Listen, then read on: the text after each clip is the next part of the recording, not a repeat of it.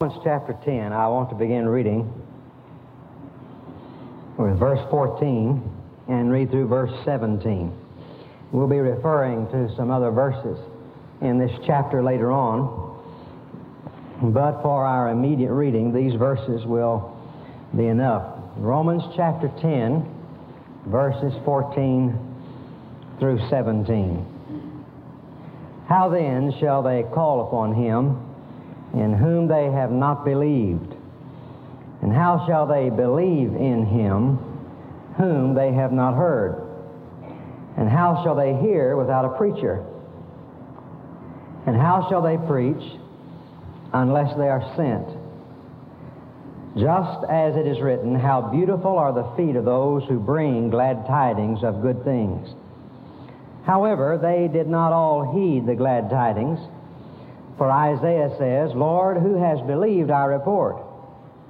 So faith comes from hearing, and hearing by the word of Christ.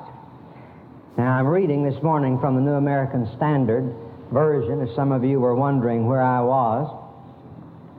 In verse 17, so faith comes from hearing, and hearing by the word of Christ.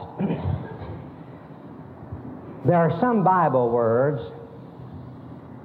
that are like drapes that have been faded by long exposure to the sunlight. We've become so familiar with them, we've been exposed to them so long that they have been drained of their meaning. Uh, we use the words, we hear the words, we assume we know what they mean and all that they signify.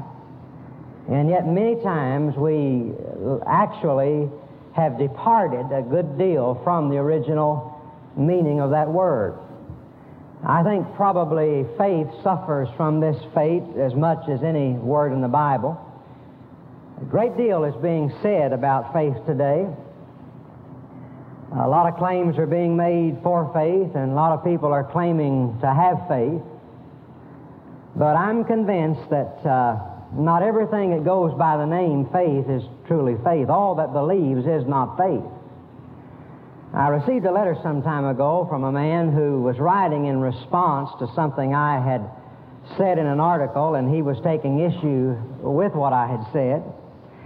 And uh, his argument, the final argument in his letter, was this I don't know the Bible, and I don't know theology, but I have faith. And uh, it was as though whatever other deficiency he may have and whatever uh, lack he may have of concerning the Word of God, everything is compensated by the fact that he has faith, and therefore there's no use, you can't argue with him because whatever you say, one thing is sure, I have faith. Well, I don't doubt for a minute that the man had faith. My only question is, what kind of faith? Well, the fact of the matter is, everybody has faith. It's native to our nature. Uh, you live by faith. I don't think you could operate one day without faith. When you sit in a chair, you're exercising faith. You're placing your faith as well as your weight in that chair, believing that it'll support you. You fly on an airplane, you're putting your faith in a plane and a pilot, believing that you'll arrive where they say you're going to arrive. You go to the doctor, he writes out a prescription that you can't read for a medicine whose name you can't pronounce. You take it to a druggist you don't know, and he gives you something that tastes like it'll kill you, and you take it anyway. That's faith. All of us live by faith. But I want to tell you something. The same faith with which you commit yourself to a chair is not the same faith with which you commit yourself to Christ. Now, while they operate the same way, they are not the same. And I've heard people say, well, in order to be saved, all you do is simply take the same faith that you use to flick on a light switch or you use to sit in a chair, and you take that same faith and simply apply it to spiritual things. That is not so. For while this, these two kinds of faith operate the same way, they are not the same. For instance, uh, let me illustrate by AM and FM radio. You have an AM radio and you have an FM radio. Now, they, as far as I know, operate basically the same way. They have uh, tubes and bulbs and whatever else that you have in them. They have a dial, and, and uh, you plug them in and turn it on, and they both operate the same way, but they are not the same. And you cannot take an AM radio and pick up an FM frequency with it. Why? Because the AM radio, while it operates the same as the FM, does not have the capacity to move into the area that the FM operates in. Now, every person is born with a capacity to believe, and every day of our lives we are exercising an inherent, unnatural faith. But it's like that AM radio, it does not have the capacity, the ability to move into the areas of the spiritual realm. And a man may be born with a silver spoon in his mouth, but nobody's born with the key of faith in his pocket. All that believes and all that goes by the name of faith is not faith. But what I want to talk to you about this morning is this matter of, of where do you get faith? Where does faith come from? What is the origin of faith? I think this is extremely important because the Bible says without faith it is impossible to please Him.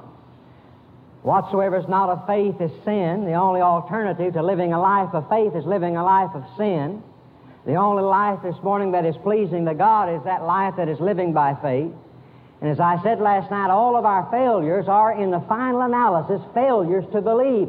And when Jesus answered the disciples' question as to why they could not perform what he had promised, his answer was simply because of your unbelief. So it seems to me that faith is one of the essential commodities in the Christian life. It is that. I am convinced that everything that God demands from us can be summed up in the one word faith.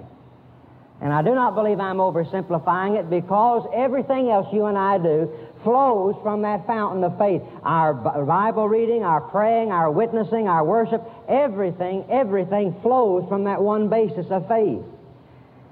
Salvation is a by grace through faith operation, and everything you receive in the Christian life, you get by grace through faith. Grace means God provides it, faith means you receive it.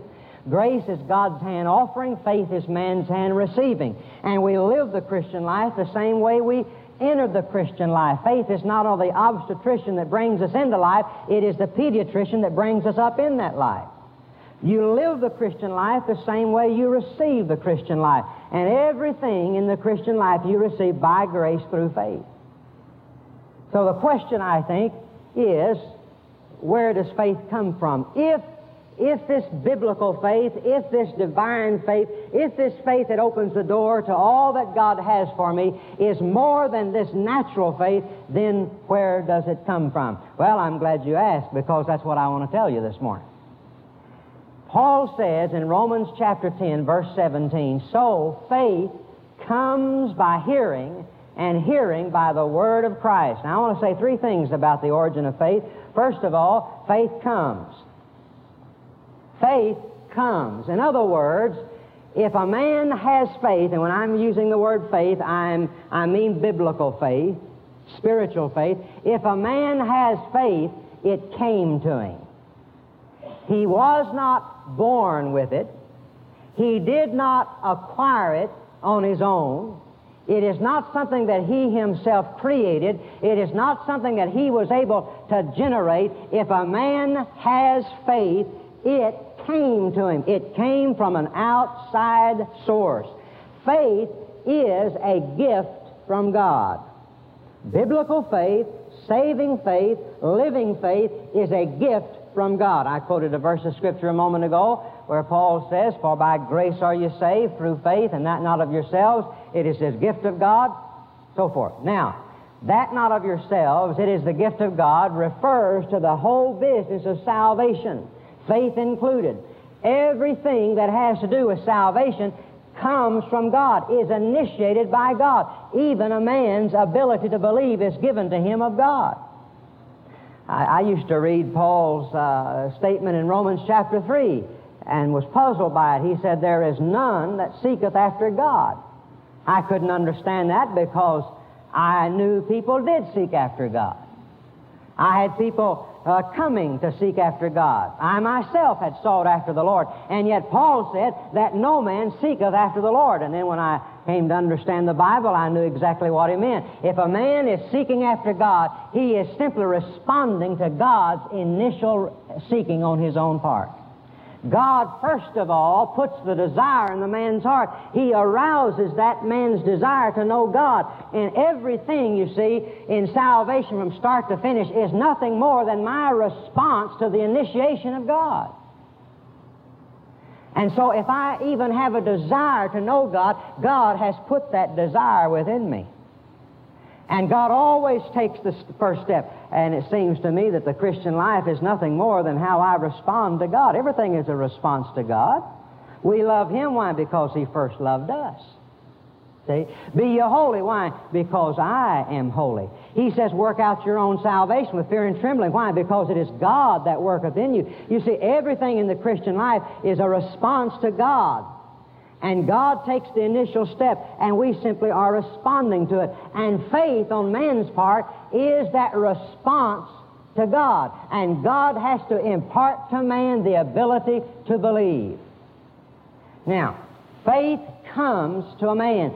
Faith is a gift from God. You don't work it up. You don't generate it. Now, uh, you know, sometimes we'll talk like this, man, I'm doing my best to believe. I'm trying to believe. Oh, I, it seems to me, I believe there is a struggle of faith, but it's not a struggle to have faith. It's a struggle to what to do with faith once God gives you the ability to believe. It's not a matter of trying to work faith up. Now, I think, well, let me illustrate it this way. Uh, several years ago, I had a, a terrific bout with insomnia. Just couldn't sleep. Went for about six months unable to sleep, except in the daytime. Amazing. I, soon as the sun came up, I went to sleep. But when you're a pastor and you have, you know, duties to perform, it's rather difficult. Nobody wants to get married at midnight or 3 a.m. in the morning. You can't visit the hospital sick room, you know, at 4 a.m. in the morning. And so you have to do your work in the daytime. After about six months, I, I knew that I needed some help. And so I went to the doctor and just had a thorough examination. Uh, one thing you might be interested in, after the examination, he came out and he said, Well, Mr. Dunn, I know one thing, you're not overweight. He said, You're too short. he said, According to this chart, you ought to be seven feet three inches tall. but he couldn't find anything wrong with me that was causing my sleeplessness, and this doctor did not like to give sleeping pills. And he said, I want to teach you self hypnosis.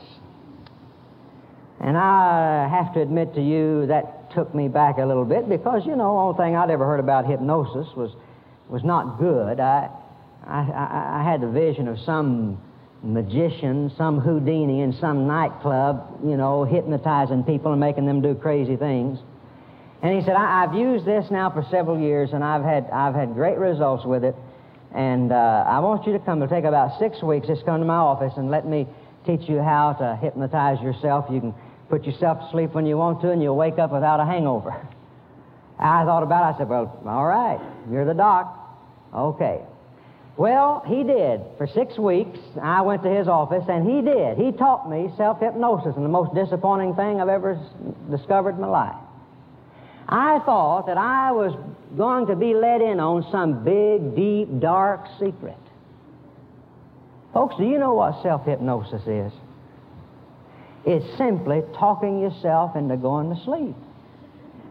That's all it is. You just say to yourself, I'm sleepy, I'm sleepy, I'm sleepy, I'm going to sleep, my eyelids are getting heavy, I can't hold my eyelids open, and you convince yourself that you're asleep. You see, it's simply a matter of mind over mattress. That's all it is. You just, you talk yourself into going to sleep. You keep telling yourself something long enough until you finally believe it. That's all there is to it. And as a matter of fact, a lot of us hypnotize ourselves without ever knowing it. You just concentrate on something, you keep telling yourself something over and over and over again, you believe. Well, you know, a lot of people believe that's what faith is. You know, you try to convince yourself to believe God, you try to convince yourself that something is true, and you keep telling yourself, and I've done this before, and I'm sure you have too, you just keep telling yourself, this is true, this is true, and after a while, you think you've generated enough faith, you think you're right there at the point, and you say, now quick, pray before it melts.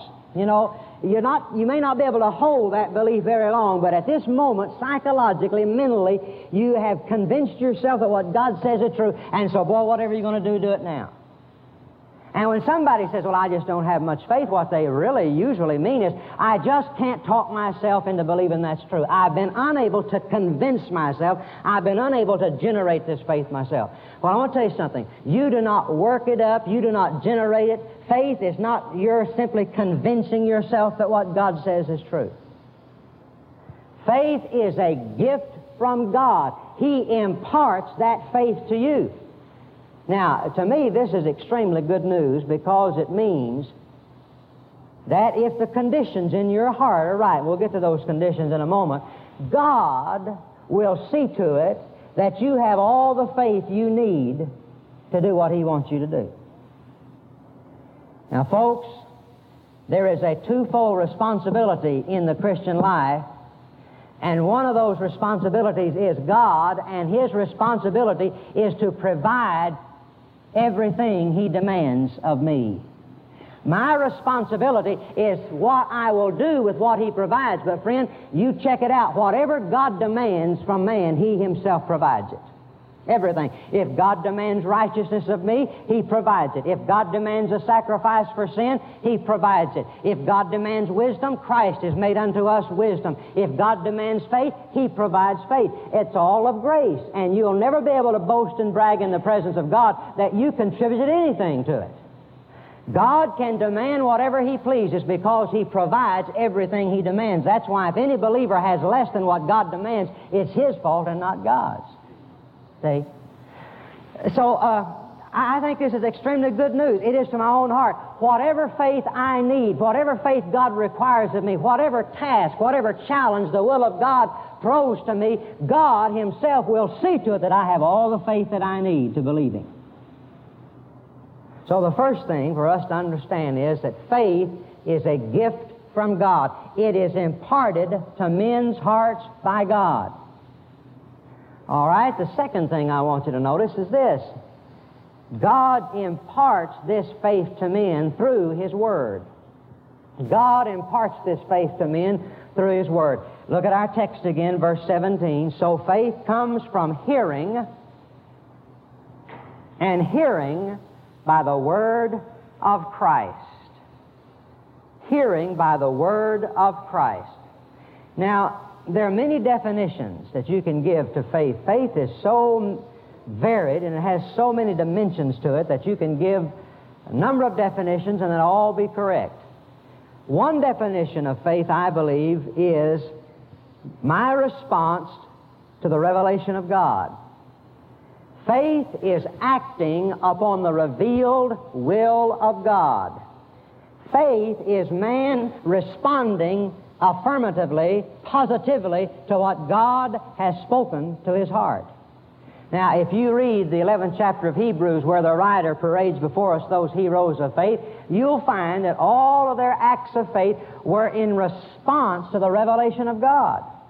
They were acting upon the revealed Word of God. When God called Abraham, it says in verse 8, and by faith, Abraham, when he was called, obeyed and went out. And when God said, I want you to take Isaac and offer him up, Abraham obeyed. What was his faith? It was obedience to the revealed will of God. When Noah built the ark, what was he doing? By faith, he built the ark. What did that mean? He was obeying the revealed will of God. First of all, faith is based or originates with a revelation of the will of God to your heart. Now, this man who wrote me the letter said this I do not know the Bible and I do not know theology, but I have faith. The letter was unsigned and there was no address, so I couldn't write him, but I sure wanted to write him and said, My dear brother, you may have faith, but it is not the biblical faith because you cannot have faith without a knowledge of the Word of God. I heard Manley say one time ago that faith is not a leap into the dark, it's a leap into the light. Sunday school teacher asked her little class of boys to define faith, and one little boy offered this definition faith is believing things you know ain't so. And there are a lot of folks that seem to think that faith is a substitute for knowledge. And faith is a compensation for ignorance. You know, in our day, one of the most disturbing things to my own heart is the uh, disrepute into which doctrine has fallen. We have what John Stott, let me recommend his little book to you, Your Mind Matters. He has, he calls it a mindless Christianity. That we're a lot like the uh, Jews of whom Paul speaks in Romans chapter 10. We have a zeal for God, but not according to knowledge. And you know, the cry today is, oh, don't bother me with doctrine, let's just love. Let's just get together and praise the Lord and let's just love. And, and, and, let's don't bother with doctrine because you see, doctrine has divided us. Yes, it has, and it ought to. Truth always divides. And I, I regret things that have been said, like uh, was said in the one book, uh, Like a Mighty Wind, talking about the Indonesian revival. The reason we people in America can't have revival is because we're too smart, and the way to have revival is to take your brain out and send it on the next rocket ship to the moon. Folks, I have news for you. God did not go to the trouble of creating your mind and then saving your mind and renewing your mind to have you to put it on a rocket to a moon. And I don't find anywhere in the Bible where Christianity doesn't think. I heard one man say, when you receive revelation from God, you can't think. If you think it's not revelation, folks, that's not scriptural. Now, I want to hurry to say this that faith is not limited to what you think, and faith is not limited to reason. It goes beyond it, it transcends it. But faith is not simply a suspension of man's faculties to know and to think. Faith is based on knowledge. Faith is based on revelation. And the reason God gave us the mind in the first place was that we might receive revelation from God. And in the Bible, when the Bible speaks of the word heart, it refers, the word heart refers to the thinking, the processes, man's ability to receive. And when God saved me, He converted this mind. He gave me a new mind. And Paul says we have the mind of Christ, and this mind has been renewed, and it's by that renewed mind that you and I are transformed. And when people say, Well, I don't want to hear anything about doctrine, let's don't fool with doctrine, that's what has divided us. Friend, you're in, on dangerous ground then when you start moving away from doctrine, from truth. As a matter of fact, this whole book is full of doctrine. That's what it is. Faith comes from the revelation of the Word of God, the revelation of the will of God. Now listen, it says in Romans chapter 4, speaking of Abraham and his faith, that God said to Abraham, I have made of thee a father of many nations. That's in verse 16. I have made of thee a father of many nations.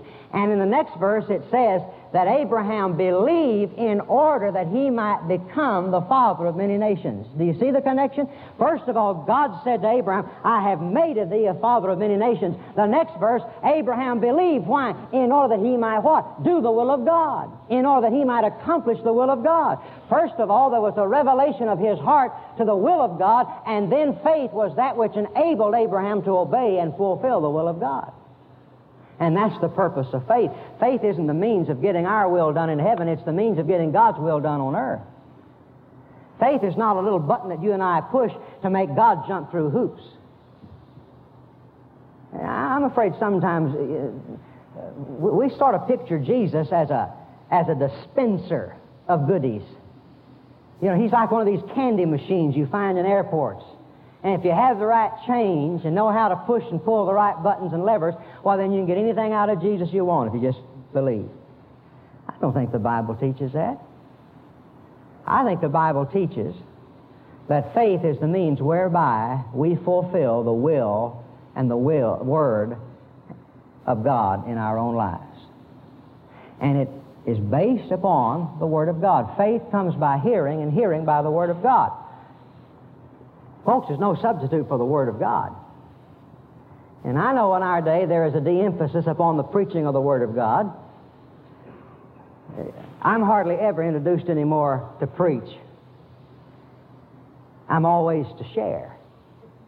Now, uh, sharing is a good word. I like that word, and I use it a lot. But you see, it fell, uh, it, it came into usage. You know, what we want to do today is have dialogue and uh, we want to share. And, we, we don't like this idea of one person standing up and preaching to us. So Brother Dunn's going to come and share. And we're all going to get around, you see, and just share. We're all going to get around and pool our ignorance. Well, I know that there are times when you and I need to sit around and share. But listen, friends, Paul says that he expects to present every man perfect in Christ Jesus. How? By preaching and teaching Jesus Christ. There is no substitute for the preaching of the Word of God. And, and I have I have people say, well, how can I get my church to praying? How can I get my church to believing God? How can I get my church to giving? The way you do it, friend, is by preaching the Word. By preaching the Word. For God will take the Word and convert it to their hearts and, into truth. And God will take that Word and speak it to their hearts, and faith will be the result. So, first of all, faith comes by hearing the Word of God. Now, we'll move into a little bit uh, deeper area here. While it is true that a man cannot have faith without knowledge of the Bible, he can know the Bible without having faith. You know, it's interesting to me how a man can know the truth and still not exercise faith. Now you'll notice Paul says, faith cometh by hearing he did not say faith cometh by reading. Faith cometh by hearing. Hearing what? And hearing the word of Christ. Now, we're going to need to drill through a little theological rock here to get to the water, and I, I want you to listen very carefully. One of the perplexing mysteries about the Christian life is that a great many people know the Word of God conservatively, fundamentally, and yet know nothing about living by faith. Now, why is that? I know of a preacher who moves into panic palace every time something goes wrong. He worries and frets about everything. One day, his educational director said to him, Pastor, why don't you just trust the Lord with these things? He said, I've never learned to do that. Now, the only thing that makes that shocking is that I've heard this preacher a number of times preach on learning to trust God and living by faith. Well, how can a man know this and yet not know it? Now, all of us have had the experience, I'm convinced, most of us have, of having the experience of knowing a verse of Scripture for years and years and years, believing it to be true. You couldn't be any more convinced of it than you were. But then suddenly something happens, something changes, and that verse or that truth that you've known all of your life suddenly takes on a new meaning and suddenly takes on life, and your heart is quickened by it, and it becomes no longer just a fact but a force in your life. You know what I'm talking about? All right, now I want you to watch it. He says, Faith comes by hearing, and hearing by the word of Christ. Now let's look at that phrase, the word of Christ. King James says the word of God, but in the Greek text it's the word of Christ. Now let's draw a circle around the little word word. There are two Greek words translated word in your New Testament. One is the word logos, or logos, all depending on which seminary you graduated from. Logos or logos. Now, that word stands for the entire revelation of God. In the beginning was the Logos, the Word, and the Word was with God, and the Word was God, and the Word was made manifest. Jesus Christ is the total revelation of God. It is the gospel. It is the Christian revelation. It refers to the content of the revelation of God, the Logos. Another Greek word it is the word rhema. Rhema. Now, this word refers to a uh, not the content, but the communication. In other words, what I hold in my hand, this Bible, could be described as the Logos, but one particular verse out of this Logos could be described as the Rhema. You see, the Logos is the total word. The Rhema is simply a word about this word. What I am doing this morning is I, my speaking is a rhema because I am telling you about the Logos. You follow me? Now, the word rhema literally means an utterance, and it places the emphasis upon the sound. Logos places the emphasis upon the substance of what is spoken, the content. Rhema places the emphasis upon the sound, the utterance of what is said, you see. Now, what Paul says here in verse 17 is faith comes by hearing, and hearing by the not logos of Christ, but by the rhema of Christ. Faith comes by hearing, and one translation reads like this, and I believe it's the best. Faith comes by hearing, and hearing what? The utterance of Christ hearing the utterance of Christ. Notice he doesn't say faith comes by preaching. And he doesn't even say that faith comes by hearing the preaching. You see, I, am preaching this morning, preaching to you the truth as I know it, preaching you the Word of God, and you're hearing it, but friends, you can hear everything I say and agree with it and still not have faith, still not know how to trust God. Faith doesn't come by hearing what the preacher says, faith comes by hearing what Christ says. You know what I'm getting at? You know what I think Paul is saying? I think he is saying that faith is born in a person's heart when, in hearing the Word of God, the Logos of God preached, they also hear something else. They hear the Rhema of Christ. They hear Christ confirming that to their own hearts. There is the external word, which is what I hold in my hand, and then there is the internal word, which is Christ Himself saying amen in my heart to what I'm hearing with my ears. There must be a divine enlightenment to my heart if what I hear with my ears is to be quickened and transformed into real faith. Now, this is not as unusual or extreme as it may sound because all of us realize that, friend, you can't be saved unless there is a divine revelation to your heart in the first place. Doesn't Paul say in 2 Corinthians 4 if our gospel be hid, it is hid to them that are lost, in whose eyes the God of this world hath blinded. Now, before a lost man can believe the gospel, the Lord must perform a spiritual revelation of enlightenment on his heart. You say, but that's just for the lost. It's also for the saved. If you remember what Paul says in Ephesians chapter 1, writing to those great Christians in Ephesus, he says, I pray that the God and Father of our Lord Jesus Christ may give unto you a spirit of revelation so that you may know what is the hope of your calling. Well, didn't they already know it? Well, I guess they already knew it theologically and doctrinally, but he's praying for an inner revelation. See? Now I'll show you something. Look up at verse 14. How then shall they call upon him in whom they have not believed? And how shall they believe in him? Now, if you have a King James Version, you'll notice there's a little two letter preposition after the word him, and it reads like this How shall they believe in him of whom they have not heard, and the meaning would seem to be you can't believe in Jesus unless you hear about him. But that is not an accurate translation. That little preposition isn't there. And the New American Standard has translated it correctly. Here's what it says And how shall they believe in him whom they have not heard? Now tell me, what is the difference in those two statements? One says, How can they believe in him of whom they have not heard? And the other says, How can they believe in him whom they have not heard? Well, this statement over here means that you can't believe in somebody unless you hear about them. This statement is what the Bible says you can't believe in somebody unless you hear them, period. See?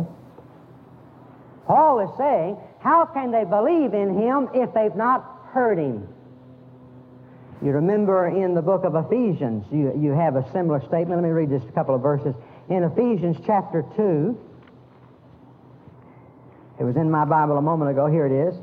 Ephesians chapter 2, verse 17, speaking of the Lord Jesus, he writes to these Ephesians and he says, And he came and preached peace to you who were far away and peace to those who were near. And then in chapter 4 and verse 20, he says, But you did not learn Christ in this way, if indeed you have heard him, say, and have been taught in him just as truth is in Jesus. Paul says, if you have heard Christ, if you have heard him, not heard about him, if you have heard him, then you know that this kind of life is not the kind of life you're supposed to live. What I'm saying to you, and I think what Paul is saying is this, that faith comes when I hear. Not with the so much physical ears. You remember Jesus said to those Pharisees that uh, only those who are of God can hear my words? Now, did he mean that those Pharisees were physically deaf and they weren't hearing what Jesus said? Oh, no. They were hearing what Jesus said, but they were not hearing what Jesus said. It was not quickened to their hearts. It was not made alive. It was not a transforming word. They simply heard it. But Jesus said, only those who are of God can hear. In other words, folks, it takes divine enablement for you to hear the Word of God. Faith comes when Christ Himself confirms, vindicates to your heart what He has said in this Word. When this Logos becomes a rhema to your own heart. Now, let me just illustrate what I mean. And, folks, y'all are going to have to listen faster. Uh, Let me say Luke 6.38. Luke, Luke 6.38 is a verse of Scripture I've known all my life. And I believed it. You know what Luke 6.38 says? Basically, it says that if you give, God will give back to you. Give, and it shall be given to you good measure, pressed down, shaken together, shall men be caused to pour into your bosom. For as you measure out to others, it should be measured out to you. Now, that verse has always been in the Bible, and I've always known it, and I've always believed it. Back in 1972, uh, as usual, I was going through, like most preachers do, a real financial difficulty. I mean, uh, we were just constantly under the burden of indebtedness. And in February of 1971, I was preparing a message on that verse where Paul says, No man that warreth entangleth himself with the affairs of this life, so that he may please himself uh, to him that so he may please him who's chosen him to be a soldier. And as I was preparing that message and praying over it, the Lord said to me, Son, you're so tangled up in indebtedness that if I wanted to call you out of Texas, it'd take extradition papers to get you out. And I realized that because of these financial entanglements, I was not really free to serve the Lord. So I, I asked the Lord that day to enable me to get out of debt. And I'm sure you think it just immediately happened. No, in May of 1972, I was still praying. One year later. But friends and I were driving back from Philadelphia, Southern Baptist Convention, and we were listening to a set of tapes that Brother Beasley had made, and he was talking about faith. And in the course of the con- in the course of the message, he quoted verse Luke 6:38. Now I'd heard that verse all my life, believed it. I, I, there's no way I could believe it any stronger than I believed it then. But suddenly, when I heard Manley quote that verse on that tape, I also heard something else. I mean to tell you, something spoke to my heart and quickened my heart, and that verse became real and was made alive, and suddenly there was given to me uh, some kind of revelation that that verse was true and that it was fact and it was a force. And I, the only way I know to describe it is that God made it alive. Christ confirmed it to my heart. And I said, Brother, I believe that verse, and I believe that's God's answer to my indebtedness. And I started practicing that verse. I, I would never been able to practice that verse before. Why? Didn't you believe it? Well, yes, I believed it but I didn't really have faith. You say, I don't understand. I, I'm not certain I do either. But you can believe some things without really having faith in them. And you'll just have to know what I mean by that. And I think you do. All of us believe this Bible, but it's one thing to believe something, it's another thing to place your faith in it and act upon it. And that's what I'm trying to say. And uh, as I begin to place my faith, exercise faith in that, that verse made alive, quickened to my heart, you see, and uh, that was the way God met my need and solved my problem. That's just an illustration. I'm sure you've had similar experiences to your own heart. Christ Himself has to confirm it, friends, to your heart. If all you hear this morning is this preacher, then you'll go away probably believing everything I've said, but no true faith born in your heart but if you hear Christ, you say, how does that sound? What I mean is, if to your heart there is given that witness, that assurance, that quickening, that enlightenment, and suddenly that thing becomes real to you, you will know when Christ has spoken to your heart. That's where faith comes from. All right, the last point, and I'll try to make it as briefly as I can. Faith comes as a gift of God. It comes to us through the Word, and it comes to us through the Word when we are prepared to receive it. Now, an interesting thing about this matter of faith, while it is a gift from God, and you don't have it unless God gives it to you, yet the Lord holds you accountable for it. See? You are responsible to have faith. Jesus says, when the Son of Man comes, shall he find faith on the earth? Indicating, friend, he's looking for faith. He said of the centurion, I have not found so great faith, knowing all of Israel. When Jesus came, he was looking for faith. When he comes the second time, he'll be looking for faith. While it is a gift of God, yet God holds you accountable if you don't have it. Why? Because if your heart was prepared to receive it, he could give it. Now, what are the conditions for hearing? You know, Paul goes on to say, but didn't Israel hear? Yes, yet they did not believe. Why? I want you to notice verse 21, the last verse in this chapter. He says, But as for Israel, he says, all the day long have I stretched out my hands to a disobedient and obstinate people. Now, that's the explanation. Israel did not receive the hearing because they were disobedient and obstinate. The word disobedient means unwilling to be persuaded, refusing to obey. What he means by that is that even before Israel heard it, they'd already made up their minds not to believe it. They were unwilling to be persuaded. Their minds were not open. Their hearts were not open to what God said. Even before God ever spoke, they'd already made up their minds they weren't going to do anything about it. Do you ever hear the word that way? When you come into church on a Sunday morning, do you come in as a congregation or do you come in as a jury? You know, I hardly ever preach to congregations. Most of my preaching is to juries. You know what a jury is. Jury's a group of people who come together to hear some facts and they go off and decide whether or not they'll do anything about it. And that's the way the average Baptist hears the Word of God. Come in, say, all right, preacher, tell us what you've got to say, and, you know, we'll think about it and mull it over. We'll parade it by the jury of our reason. If it seems right and reasonable to us, we may do something about it. Folks, you'll never hear the utterance of Christ that way. See, these Israelites had already made up their minds. They weren't going to do anything about it. They were unwilling to be persuaded. Second word used to describe them is the word obstinate. That word means to debate, to contradict, to argue. Everything God said, they're going to argue about it, debate it, contradict it. Now, I want to turn those two words around and give to you what I believe are the two positive conditions necessary for hearing the utterance of Christ.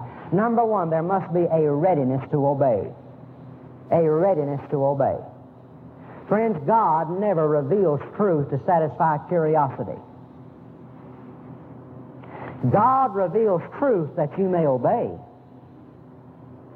And there must be a readiness to obey. What do you mean by that? I mean, you need to commit yourself to obey what God says even before you know what He says. A friend called me up on the phone some time ago and he said, Hey, Ron, I want you to do me a favor. I said, What is it?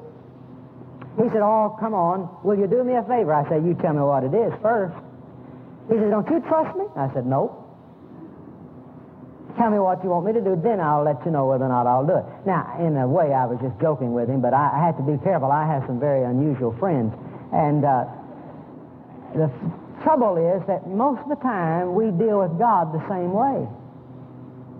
We say, Now, Lord, you show me what your will is, and then I'll decide whether I'll obey. God does not commit himself to us on that kind of proposition. The way to hear the Word of God is with a readiness to obey. Lord, I don't know what you're going to say to me today. I don't know what changes you want to make in my life. But Lord, I know that whatever it is, it is right and good and best. And I commit myself to obey even before I know what you're going to say. A readiness to obey. And secondly, there must be a willingness to listen. A willingness to listen. You know, I thought about reversing those two and put a willingness to listen first. But I thought, well, Paul didn't reverse them. And then I realized why. Friend, you're not willing to listen until, first of all, you're ready to obey. If you haven't made up your mind already to obey, then you're not going to be very willing to listen. And you cannot listen with an open mind, clear mind, if you've not already made up your mind to obey. First of all, there must be that readiness to obey. And you see, when you've already made the decision you're going to obey, then you can w- listen willingly. James says that you and I are to receive with meekness the engrafted word which is able to save our souls. Now, the key is receiving it with meekness. I think a good definition of meekness is a teachable spirit. A teachable spirit. You know what a teachable spirit is? Well, it's a spirit that doesn't argue with its teacher.